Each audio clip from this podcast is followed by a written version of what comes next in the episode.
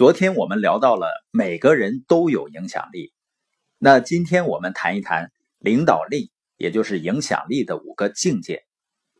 那第一个境界呢是靠职位，你比如说一个人呢被任命当个官儿，或者是呢在一个团体里当一个组长，或者是学生在班级里被任命班长，还有的呢被一个女孩子任命为老公，或者是父母对孩子的这种关系。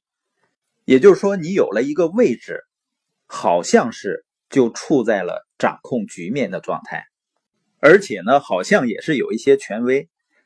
但是呢，在今天这个时代啊，你会沮丧的发现，没有人会因为你的职位高就唯命是从。包括有的父母啊，他实在跟孩子沟通不了了，会怎么说呢？我是你爹，是你妈呀。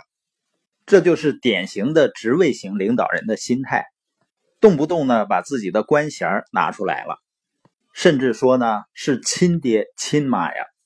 后来发现呢，即使是亲爹亲妈也不是很好使，因为真正的领导力绝不仅仅意味着拥有权威，真正的领导力应当是要成为他人所乐于追随和为之心悦诚服的人。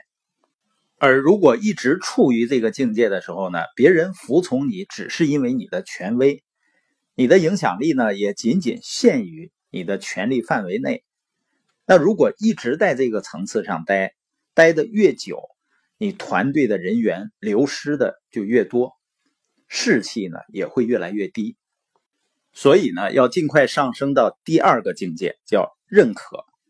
认可呢，就是从人们必须要跟随你到愿意跟随。那这个认可是怎么建立的呢？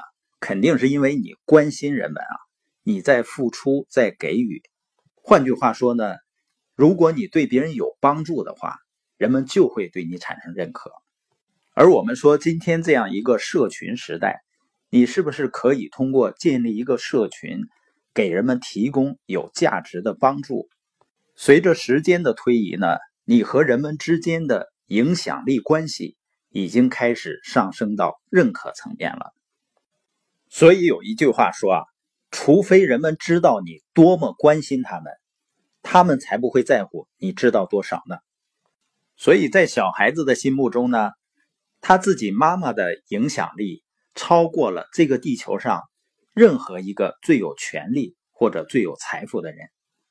而这种认可一定是来自于他所得到的爱和帮助，所以说呢，领导力是来自内心而非头脑。融洽的人际关系呢，远比死板的规章制度更有效。因为职位层次的领导者呢，一般都是用强势的权威来开展工作，也就是制度加控制；而认可层面的领导者呢，靠的是人际关系的发展。他们思考的是人的培养，并且呢，认可奠定了领导力的基石，而且呢，不要试图跳过这一个境界，因为人们往往容易忽略。比如说呢，丈夫通常从第一境界职位，也就是说，结婚那天呢，她获得了丈夫的职位，那她很快步入了第三境界，就是产出的阶段。她也许尽到了做一个丈夫的责任，养家糊口啊。但如果在这个过程中忽略了和家人的亲情关系，极有可能呢带来灾难性的后果。因为人际关系的建立和维护是一个投入心力的过程，它就像粘合剂一样，把人们交合在一起。那第三个境界呢，叫产出。这个境界就是你要帮助人们产生结果。你发现啊，第二境界呢是在人际关系层面，人们仅仅是为了待在一起而在一起。没有其他的目标，而第三境界呢？人们是为了同一个使命和奋斗目标而相聚。换句话说呢，就是以得到结果为导向。第四个境界呢，叫授能，也就是真正培养出来领导人。因为一个领导者的伟大，并不在于他本人的权利，而在于他能赋予人们力量，并且让别人光彩夺目的能力。因为没有后继者的成功，那你的成功也是失败的。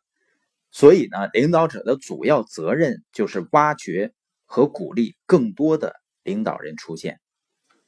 所以，我们看一下，在认可层面呢，人们是热爱领导者；那在第三个境界，产出层面呢，人们是尊敬领导者；那到了第四个境界，人们对领导者忠心不二。为什么呢？因为通过帮助他个人提升，你赢得了他的心。所以，从第二境界到第四境界的渐变呢，人们的关注重心在不断的变化。人们从喜欢你，到喜欢你为了共同利益而努力，再到呢喜欢你为他们成长所做的事儿。每一个新的境界呢，都会增加一个跟随者乐意跟随领导者的理由。而且，当你走得越高呢，你领导起来越驾轻就熟，因为人们发自内心的认可，它带来一种强大的驱动力。领导力的第五个层面呢，叫真我。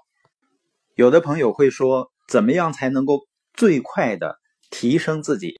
实际上，最快的提升自己领导力的方式呢，就是融入一个领导力发展组织，参与研讨会，不仅仅是学呢，还要实践，积极的从影响周围的每一个人开始。